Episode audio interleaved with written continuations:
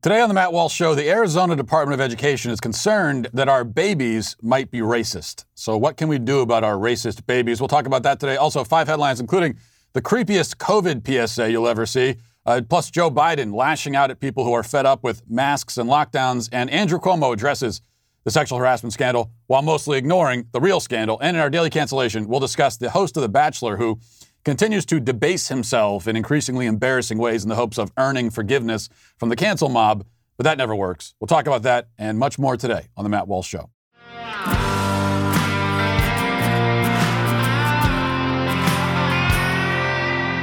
For the latest now in racialized brainwashing, we turn to Arizona, where the Arizona Department of Education has developed an equity toolkit, which contains lots of surprising information, but nothing more surprising than this. According to the Arizona Department of Ed, babies are racist.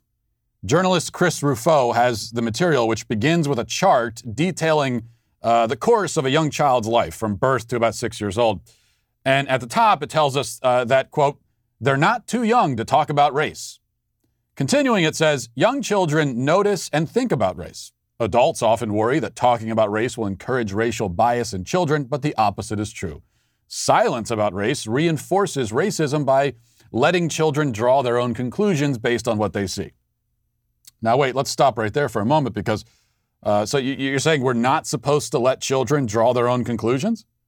Really? But aren't these the same people who tell us that we have to respect the child's self-determined gender identity at the age of 3? So we should let a three-year-old boy, we should let him draw his own conclusions about whether or not he's actually a boy, but he can't draw his own conclusions about race? Okay, got it. All right. Back to the fact sheet. It says, well, not a fact sheet, but it is a sheet anyway. And it goes on. It says, teachers and families can play a powerful role in helping children of all ages develop positive attitudes about race and diversity and skills to promote a more just future, but only if we talk about it first. And from there, we follow the child over the course of his young racist life. First, we're told, quote, at birth, babies look equally at faces of all races. At 3 months, babies look more at faces that match the race of their caregivers. My God, those shameless bigots. See, I always suspected this. You know, when my youngest was a newborn and she would cry for mommy, and I would always say to her, you only want mommy because she's white. I know your game. I'm on to you. See, it's very important to call out the Nazi babies when you see them, even if it's your own child. And I know it could be a difficult thing. It can be a difficult thing to look at your three-month-old and realize that she is a Nazi, but this is something that you have to do as a parent. Anyway, then it says, children as young as 2 years old use race to reason about people's behaviors. Then by 30 months, most children use race to choose playmates. Side note, my primary problem here is that they said 30 months. Like, I can't stand it when people identify their kids' ages by months because it forces me to do math, which I don't want to have to do. So when someone says, like, yes, my child is 87 and a half months old. Continuing, it says, expressions of racial prejudice often peak at ages 4 and 5. So this is like when someone is the most racist is at 4. And then it says, by 5, Black and Latinx children in research settings show no preference towards their own groups compared to white. White children at this age remain strongly biased in favor of whiteness. Well, yeah, that I just flat out don't believe. It's certainly exactly the result that the researchers hoped to find, and that's why I don't believe it. Clearly bogus, but we'll keep going.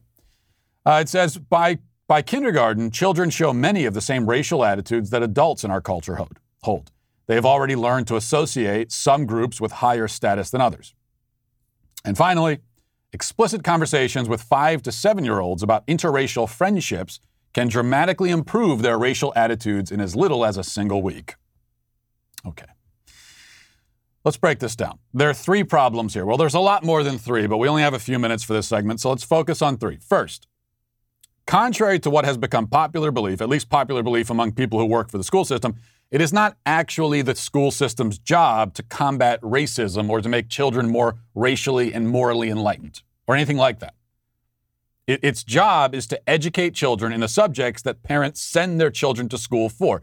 Math, history, science, etc. ABCs and 1, 2, 3s. That's basically it.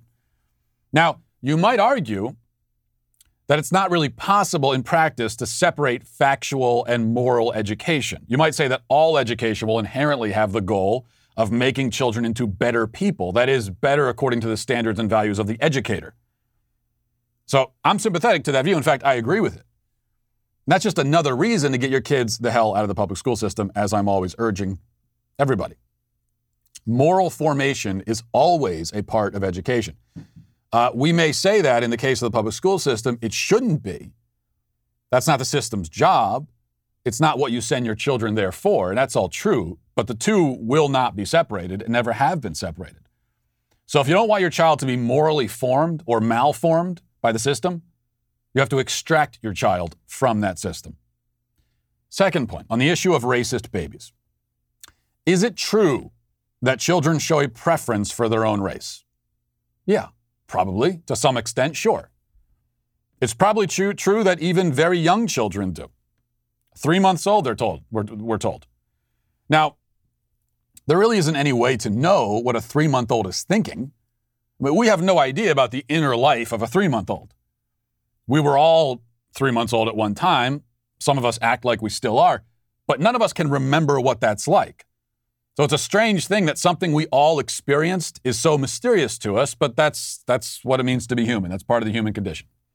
Yet to the extent that we can develop some ideas about how babies think and what they think, it's probably true that they have, quote, racial preferences. Why? Well, because they're going to gravitate towards people who look like their own families.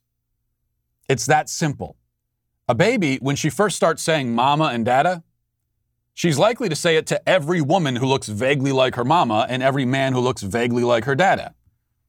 She's drawing connections and correlations. She's noticing similarities, noticing patterns. She doesn't understand them. She doesn't assign moral value to anything, but she notices them. This is normal. This is fine. This is healthy. There's no problem here. It's not racism. I can't believe I have to explain this, but it's not racism.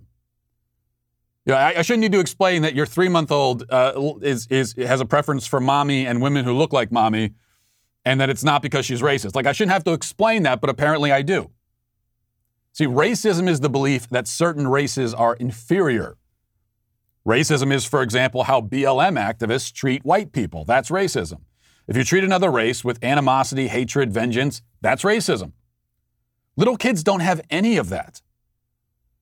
They just might feel most comfortable, feel safest around people who look the most like mama and dada. Not only is that not racist, but it's actually good. It's good that a child has a special connection with his tribe, and his tribe for him is his family. This is biologically ingrained. It's supposed to be that way. It should be that way. When a child gets scared or nervous around a stranger, she runs and hugs daddy's leg, hides behind him. She wants to be closer to the person she knows, who she feels safe around. There's no reason to actively deprogram this instinct. Children will kind of grow out of it naturally, and that's fine too. But of course, the left can never let a child just grow naturally anymore. They cannot let that happen. And that brings us to the third point. We're told to talk with our children about race. And if we don't talk about race, then they'll be racist. That's the claim. But I think the opposite is the case. In fact, I prefer the advice given by Morgan Freeman years ago. I don't know if you've heard this is a famous clip, but if you haven't, and I don't know if he would still say this now in our uber woke era, but 15 or 20 years ago, when asked about this subject, here's what he said. Black History Month you find ridiculous. Why? You're going to relegate my history to a month? Oh, come on. What do you do with yours? Which month is White History Month? No, come on, tell me. Well, I'm Jewish. Okay, which month is Jewish History Month? There isn't one. Oh, why not? Yeah. Do you want one? No. I don't either. I don't want a Black History Month. Black history is American history. How are we going to get rid of racism until... Stop talking about it. I'm going to stop calling you a white man. Yeah. And I'm going to ask you to stop calling me a black man. I know you as Mike Wallace. You know me as Morgan Freeman. Okay. Stop talking about it. There's more wisdom in that 55-second clip of a Hollywood actor than in all of the critical race theory toolkits and seminars that have ever been devised. I can say anecdotally, this was my experience as a child. I noticed when someone was a different race. If somebody looked different, I noticed that, obviously. I wondered about it. I may have asked questions like, why do they look different? The kinds of questions that all kids have. The kind of questions that my kids have had. Totally normal. But it never occurred to me as a child to make a big thing out of it. I didn't draw any sweeping conclusions based on the fact that somebody looked different. As a kid, you play with whoever else happens to be on the playground. What does their race matter? That's the great thing about kids. I mean, mine will make a new best friend with anyone, some random child they meet in the food court at the zoo, whoever. As children learn to branch out a little bit and talk to and befriend people outside of their family units, they embark on that quest without baggage. They don't have all this baggage. They just go out there and kids are kids and all of that. The baggage is added later by garbage like this, by critical race theorists and other assorted race hustlers. See, kids don't naturally see race as a big deal. They see race, of course, everybody does. They don't see it as a big deal. You have to make it a big deal.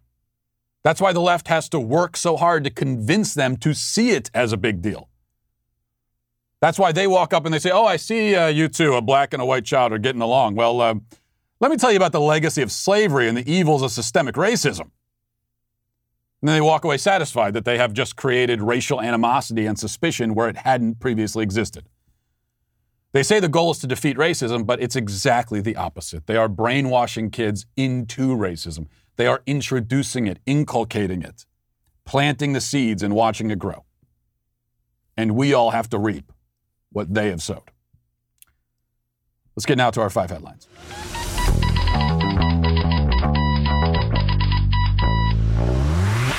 Before we get to 5 headlines, I want to tell you about a podcast that you should check out. It's called the True Underdog Podcast.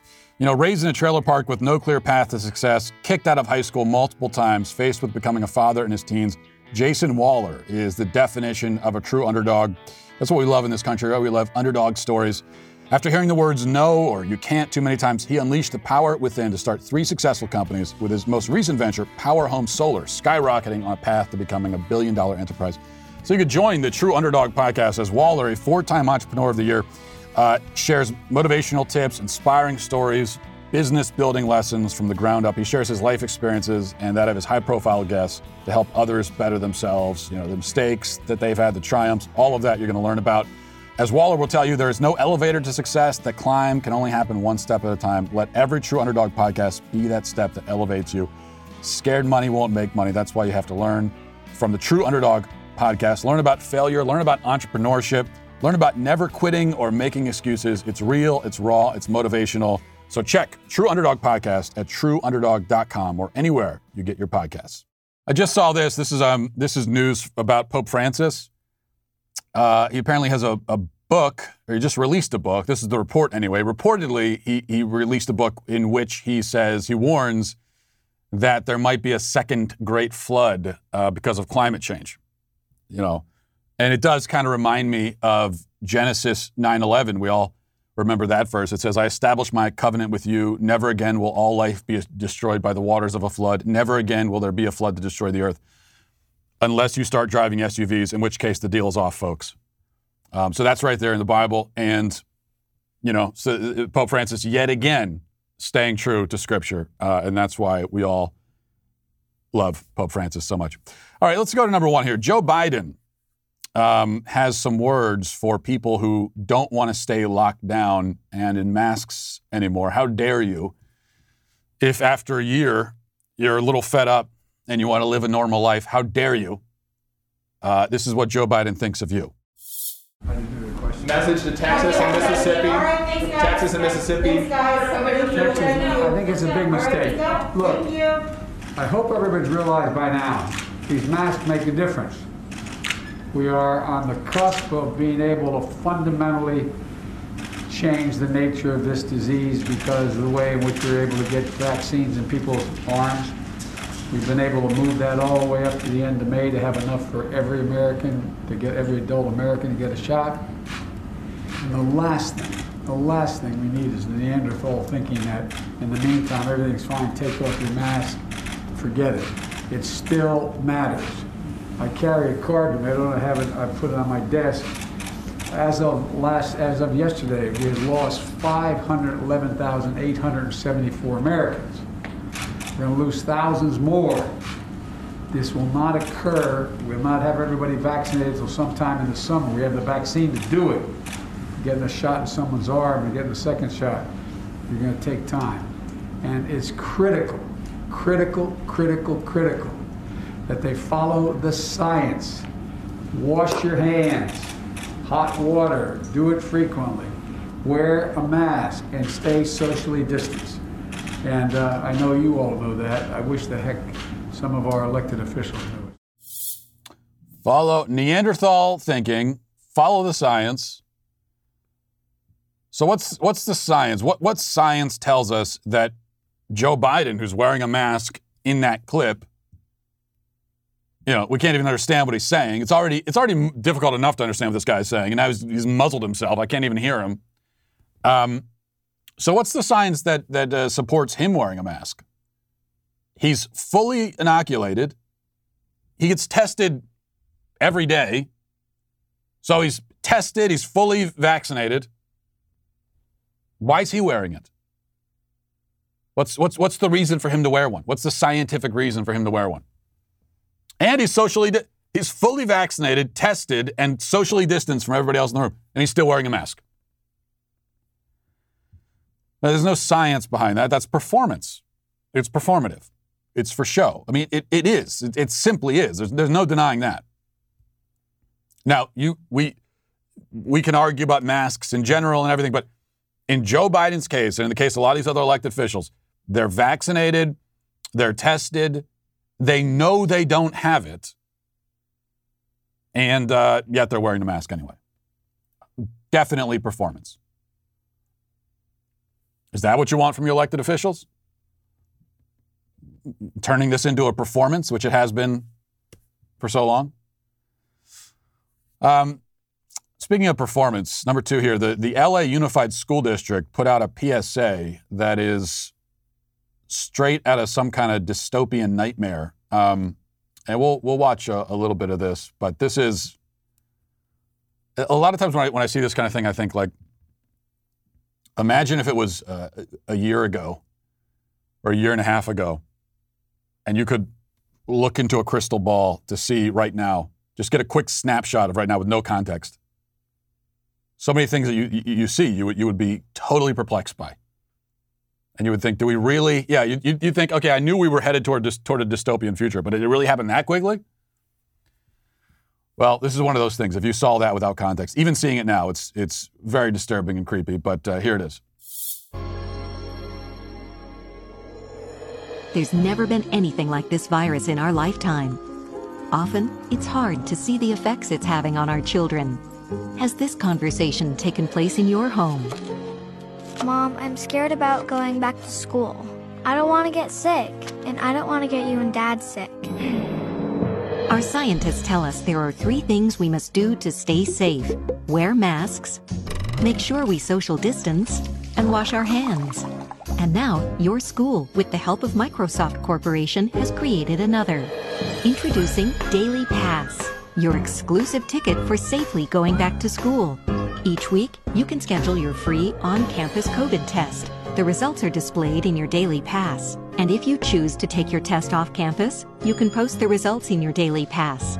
And the moment vaccinations are available, you'll simply be able to schedule yours through your Daily Pass.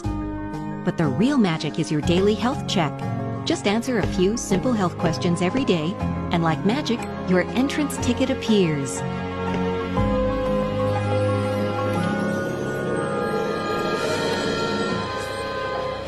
Welcome back.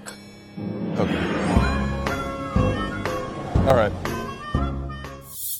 So there you see it. The animation, the happy music, with help from our friends at Microsoft, all of that is supposed to make it not as creepy, but it makes it all the more creepy.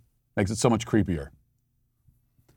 Or you get your kid's smartphone app, daily pass, answer some, keeping track of vaccinations and everything, answer health questions, and then you get entered into school. I think this should be obvious by now. This stuff is not going away. It is not going away. This is permanent. In many parts of the country, this will be permanent. In California, in Los Angeles, that's permanent. That's not going away. Daily health pass, I guarantee you, 10 years from now, they're still going to have, it's going to be worse, it's going to be more intrusive, but they're still going to have a daily health pass.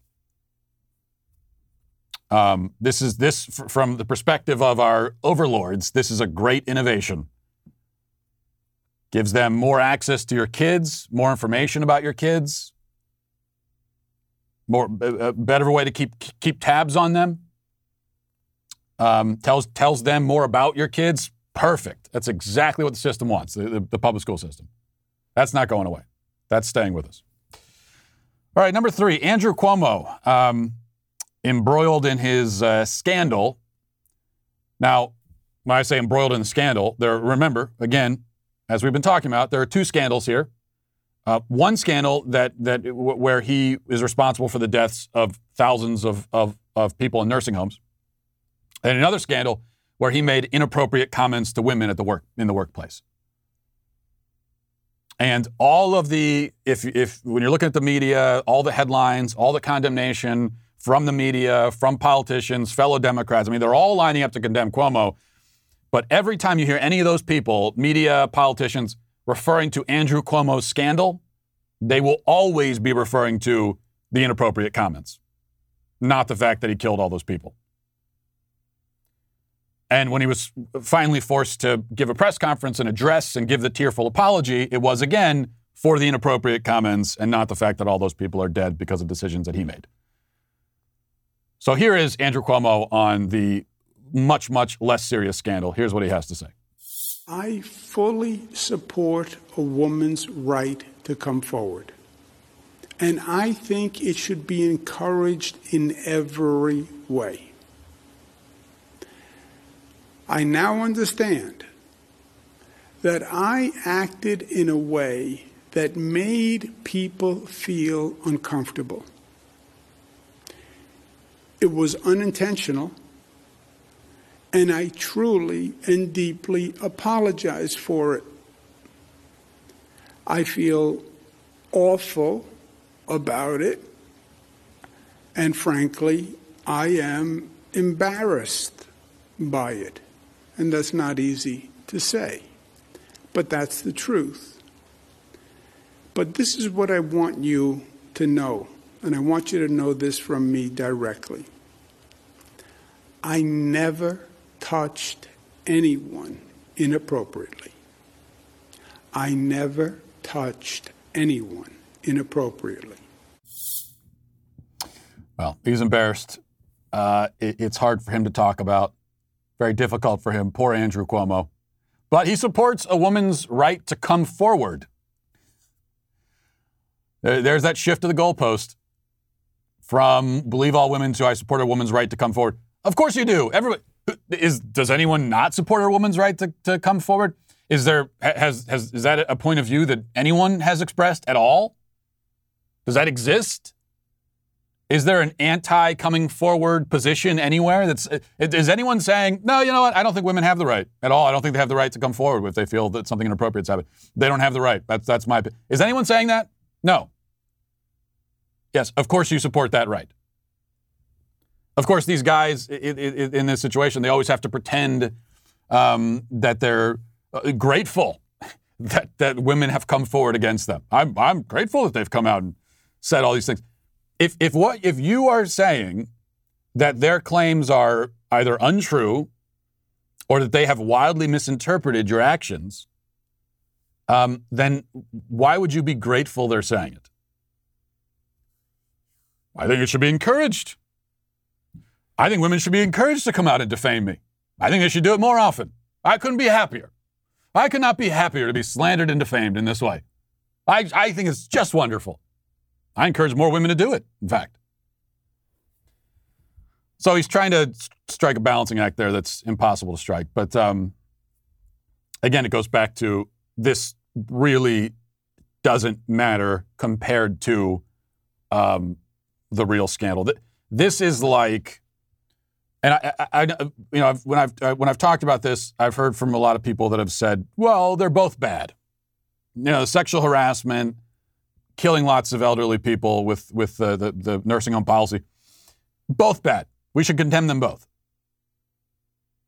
You know, but that is, there is such a wide gap between these two offenses that it is like saying, yeah, you know, Ted Bundy was you know, John Wayne Gacy was a serial killer, but he also stole a guy's parking lot at Walmart. And both of those things are bad. Both of those are bad, and we should condemn them both. We need to have a conversation about both of those things because they're both bad. Yeah, they are both bad. But there's really not to put them in the same sentence, to put them in the same category, to lump them all together under the same umbrella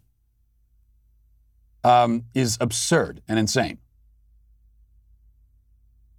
So the fact that this is what's going to take him down, or you know, at least even if it doesn't take him down, that this is the thing we're talking about is ridiculous. But it's we know for the Democrats, it's a pretty clever strategy.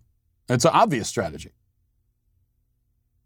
where they've got this very serious scandal involving thousands of people lost their lives. And it's due to a policy that was not just in New York. This implicates other Democrat governors too. And so from the Democrat Party perspective, we cannot talk about that. These are policies they supported that were adopted by several Democrat governors, prominent ones too. Can't talk about that.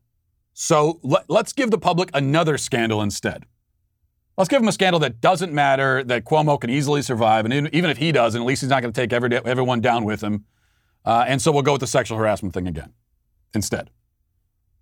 Yeah, that is clearly the strategy. It's a brilliant strategy in an evil way, but it's quite brilliant. And it's working. Even many conservatives, from what I've noticed, have changed. They have gone along with this change of subject. And now when they're condemning Andrew Cuomo, it's about the sexual harassment stuff and not the dead people. All right, number 4, the New York Post has this. It says, a black Florida school resource officer was fired after he was caught on his body camera using the N-word multiple times. Delvin White, an officer at Middleton High School, was dismissed Tuesday for violations of policy that prohibit discriminatory conduct. The officer used the racial slur while on the phone and driving home from an off-duty assignment on November 13th. He repeated it again while on the phone with his wife. Footage also captured White saying the N-word twice while arresting someone for trespassing on November 30th. White told his supervisors that he didn't intend for the word to be derogatory during the arrest. Instead, he claimed he was using it as, quote, commonly used in today's society as a means of shared culture and experiences among the African-American community. But he lost his job anyway for saying it. Now, this is one of those difficult things for opponents of cancel culture and all of this. It's like, talk about difficult balancing acts. Because on one hand, it's completely ridiculous that this man lost his job for that. Totally absurd. Obviously, he doesn't deserve to lose his job for that. On the other hand, we know that if he was a white police officer saying the same things, he would absolutely lose his job, and there would be no stopping that from happening. So this is a case where it's a ridiculous standard, but it's being applied equally in this case.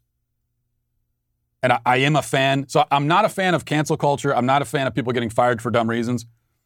I am a fan of consistency and equal standards. So that's the tough thing. You don't exactly know how to balance it, but that's an interesting case. Number 5, finally, a report from a local journalist in North Carolina, Joe Bruno, who says if you smoke or have previously smoked at least 100 cigarettes, you'll qualify for a COVID-19 vaccine in North Carolina starting on March 24th. If you smoked 100 cigarettes, you get to move up in line for the vaccine. So we're going to reward, not only are we rewarding you for unhealthy, destructive behavior, but it is an incentive. Like basically, if you've smoked no cigarettes in your life, you have between now and March 24th to smoke 100. And that's, what is that? That's how many cigarettes in a pack? 20? That's 5 packs. Can you do 5 packs in about a month? Probably could. So go out and if you were thinking about becoming a smoker, now's the time. See if you can squeeze 100 in. What a ridiculous policy. Not to mention, now I know the justification for it will be that smokers are a high-risk category, and so we want to get them vaccinated. But 100 cigarettes in your whole life? I've probably smoked 100 cigarettes in my life, and I'm not a smoker at all. Just casually, through the years, maybe not 100, but I've gotten up there. So even if you've smoked 100 cigarettes in your life, that doesn't actually make you a high-risk category. It doesn't make you a smoker at all, in fact. So shouldn't it be something like if you smoke a pack a day, or if you've smoked a pack a day for the last however many years, now you're a high-risk category? Or how about we just don't do this at all? If you have lung disease, smoker or not, you're a high-risk category. You move up in line. Maybe that should be the policy. But I think that probably simply makes too much sense, and so we can't do that. Well, let's move on now to reading the YouTube comments. This is from Ethan Holiday, says, Matt Walsh, John Cena, and Keanu Reeves would make a great three dads together. I got to tell you, Ethan, I do not know how to take that. Thanks, I guess. I'm not sure. Joseph Pinnell says, I understand your frustration, Matt, and I really enjoy how you discussed your topics. It'd be really cool to hear you talk more about major issues outside of our country and China as well. You're very informative and to the point. I feel you'd be the best source of information. I'm not the best source of information for foreign policy issues outside of the country. That's not where my focus is. I don't think I'm probably not the best source of information for anything, but certainly not for those issues. So I would go elsewhere for that. Yo Monk says, hey, Matt, do you pronounce people's names wrong on purpose? Example, Kamala Harris, Alexandria Ocasio Cortez, Jen Psaki. Pronounce their names wrong? I don't know what you're talking about. Ali Boo says, I am keeping 2-meter distances. It's the best thing that's ever happened to me. I hate people crowding my space and touching my body. Of course, I'm looking forward to crowded places, i.e. gigs, etc., when you can be crowded by choice, but generally speaking, back off. This is a thing. I mean, I even said it at the very beginning of the pandemic. This was the common joke among antisocial people where we all said, oh, we'll do great in the lockdowns because we're antisocial anyway. We don't want to be around anybody anyway, so who cares? So I sort of understand your feeling. But even I, as a thoroughly antisocial person, I am very much looking forward to a normal existence where there are people around. That's why I talk about with the masks. One thing that I didn't expect early on to be so unsettled by is simply going out in public and never seeing anybody else's face. I didn't think that was something I really appreciated before. I never really thought of it as if I'm going to Walmart that it's so great to see a stranger's face. I never thought of it that way. But you go a year and you never do, and you realize this is a one basic facet of human existence that's been taken away, and it does matter. It seems like a small thing, but it actually matters, and it matters even more to our kids, who never see anybody's face outside of the house. And finally, Tea Leaf says, Matt, is it possible to have a girlfriend that doesn't agree with your politics? I would say no. I mean, there are people who have done it. But if you're going into this thing, like if you're already in, especially if you're married to someone and you find that you're differing on political issues, well, you're in it now, and now you gotta find a way to work through it. You'll probably find a way.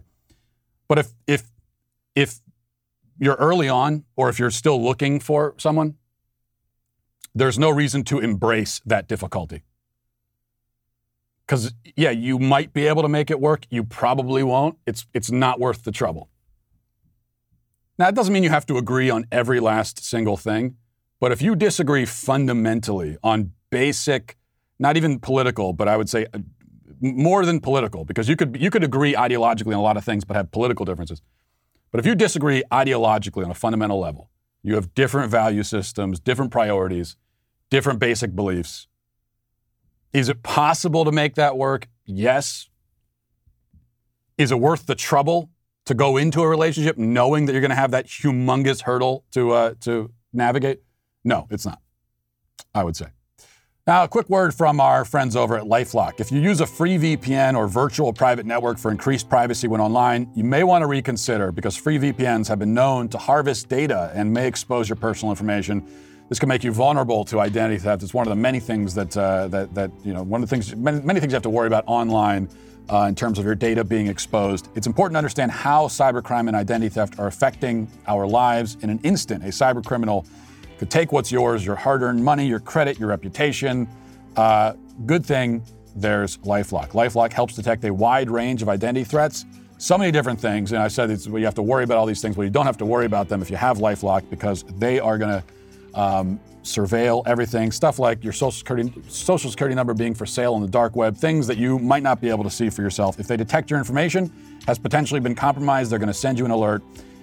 You have access to a dedicated restoration specialist if you become a victim. So you've got defense on the one end and then help on the other end too. Gives you all the coverage that you need.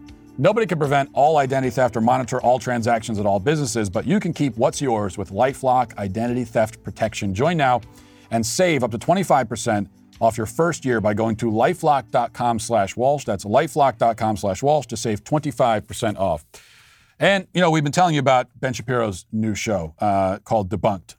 And it's an important show because there are so many crazy leftist theories and outright lies out there. And that's exactly what Ben Shapiro is dealing with and debunking in his new Daily Wire series, which appropriately is called Debunked. Every Friday, Ben exposes popular fallacies purported by left-wing activists and politicians with short mini-documentaries that entertain and keep you informed.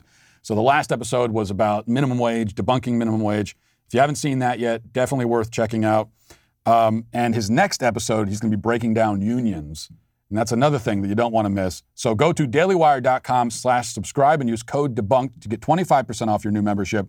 And you can watch this Friday's episode. You can watch the last episode and all episodes of Debunked. You don't want to miss any of them. Go sign up now. Code DEBUNKED for 25% off. Now let's get to our daily cancellation.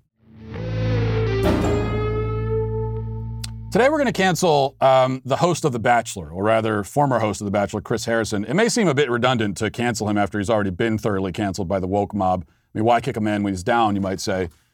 Well, because even when you're down, especially when you're down, you should comport yourself with a little courage and dignity. If you can't do that, you deserve to be doubly canceled. So backing up here for a moment to review. Now, we followed this story on this show, not because we care about The Bachelor. In fact, the existence of a show like The Bachelor is one of the many reasons why I'll be on the first ship to Elon Musk's Mars colony in the near future. But the reason this story matters is that it so perfectly captures everything that is wrong and insane about cancel culture. If you recall, one of the contestants on the show, Rachel Kirkconnell, became the target of the cancel mob after someone dug through her past and discovered that she'd attended an Old South party 3 years ago, an Old South-themed, antebellum-themed party 3 years ago. This generated way more controversy than it should have generated because it should have generated exactly zero controversy. And that's what led the host, Chris Harrison, to sort of defend Kirkconnell in an interview with a former bachelorette named Rachel Lindsay, who is black. In her defense, Harrison only made the point that we should have some grace and forgiveness for this woman and not try to ruin her life over some frat party she attended years ago. He went out of his way to stipulate that he was not defending her choice to go to the party. So it was the weakest, most circumspect, least aggressive defense a person could possibly offer of anything. And it was enough to get him canceled.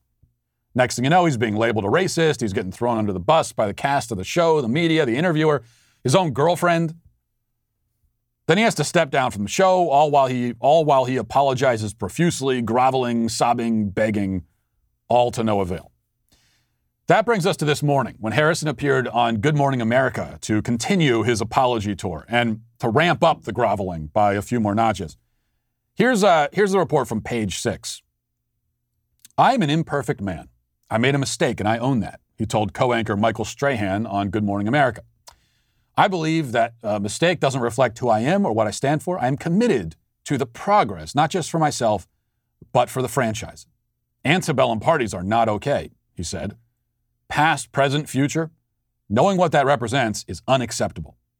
He also again apologized to 35-year-old Lindsay, as well as the black community, for his words. Harrison made it clear that he is not a victim and said he's committed to making changes for himself and the ABC franchise going forward. I made a mistake and I own that, he said. Racism, oppression, these are big, dynamic problems, and they take serious work. I am committed to that work. Harrison also said he's been working with race educator Dr. Eric Dyson, who's taught him the idea of counsel, not cancel. As a result, Harrison said he's taken full accountability for his actions and is learning from the black community by listening. Okay. A race educator.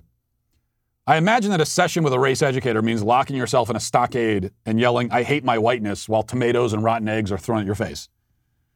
Or maybe that's what they do at the graduation party after you complete the course. I don't know. In any case, Harrison is continuing and going to increasingly desperate lengths to performatively debase himself in hopes that he'll be forgiven. Never mind the fact that he never did anything wrong in the first place. He has nothing to apologize for, except for the fact that he was ever hosted The Bachelor to begin with, and now for the fact that he's apologizing in the first place. So, come to think of it, the only thing in his life that he shouldn't be apologizing for is the one thing that he is apologizing for. The one good and worthwhile thing he ever did, apprehensively standing up to cancel culture, is now the thing that he expresses deep regret over. And it doesn't matter. It won't work. He will never be accepted back into polite society. Never. Now, I haven't read the punchline of this whole thing.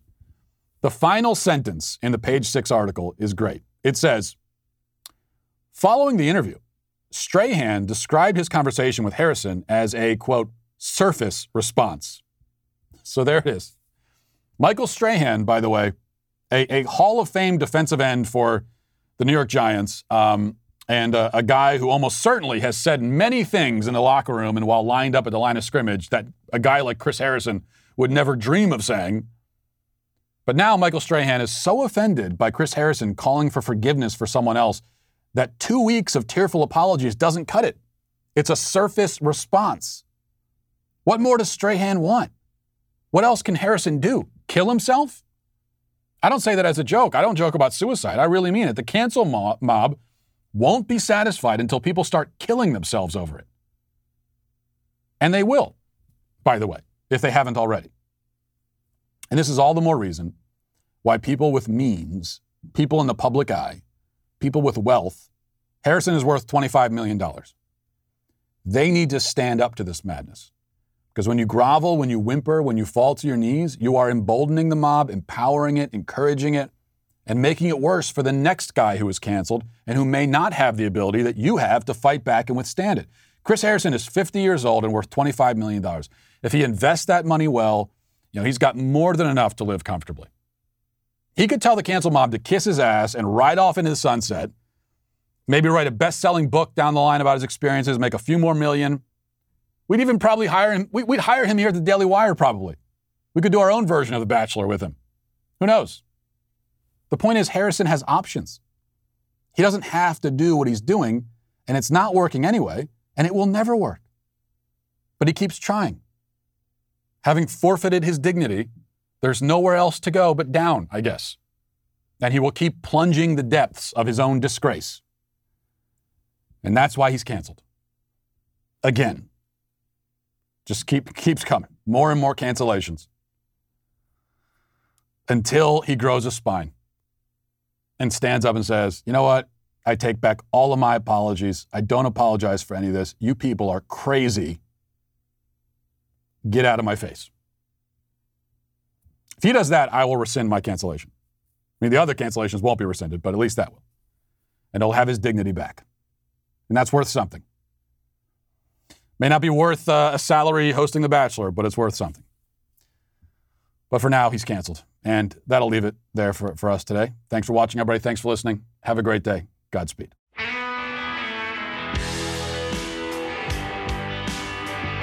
Well, if you enjoyed this episode, don't forget to subscribe. And if you want to help spread the word, please give us a 5-star review. Also, tell your friends to subscribe as well. We're available on Apple Podcasts, Spotify, wherever you listen to podcasts. We're there. Also, be sure to check out the other Daily Wire podcasts, including The Ben Shapiro Show, Michael Knowles Show, The Andrew Klavan Show. Thanks for listening. The Matt Walsh Show is produced by Sean Hampton, executive producer Jeremy Boring. Our supervising producers are Mathis Glover and Robert Sterling. Our technical director is Austin Stevens. Production manager Pavel Vodosky. The show is edited by Danny D'Amico. Our audio is mixed by Mike Coromina. Hair and makeup is done by Nika Geneva. And our production coordinator is McKenna Waters. The Matt Walsh Show is a Daily Wire production. Copyright Daily Wire 2021. Andrew Cuomo addresses sexual misconduct allegations. Biden promises another year of COVID craziness. And Dr. Fauci admits that Florida got some things right. Check it out on The Michael Knowles Show.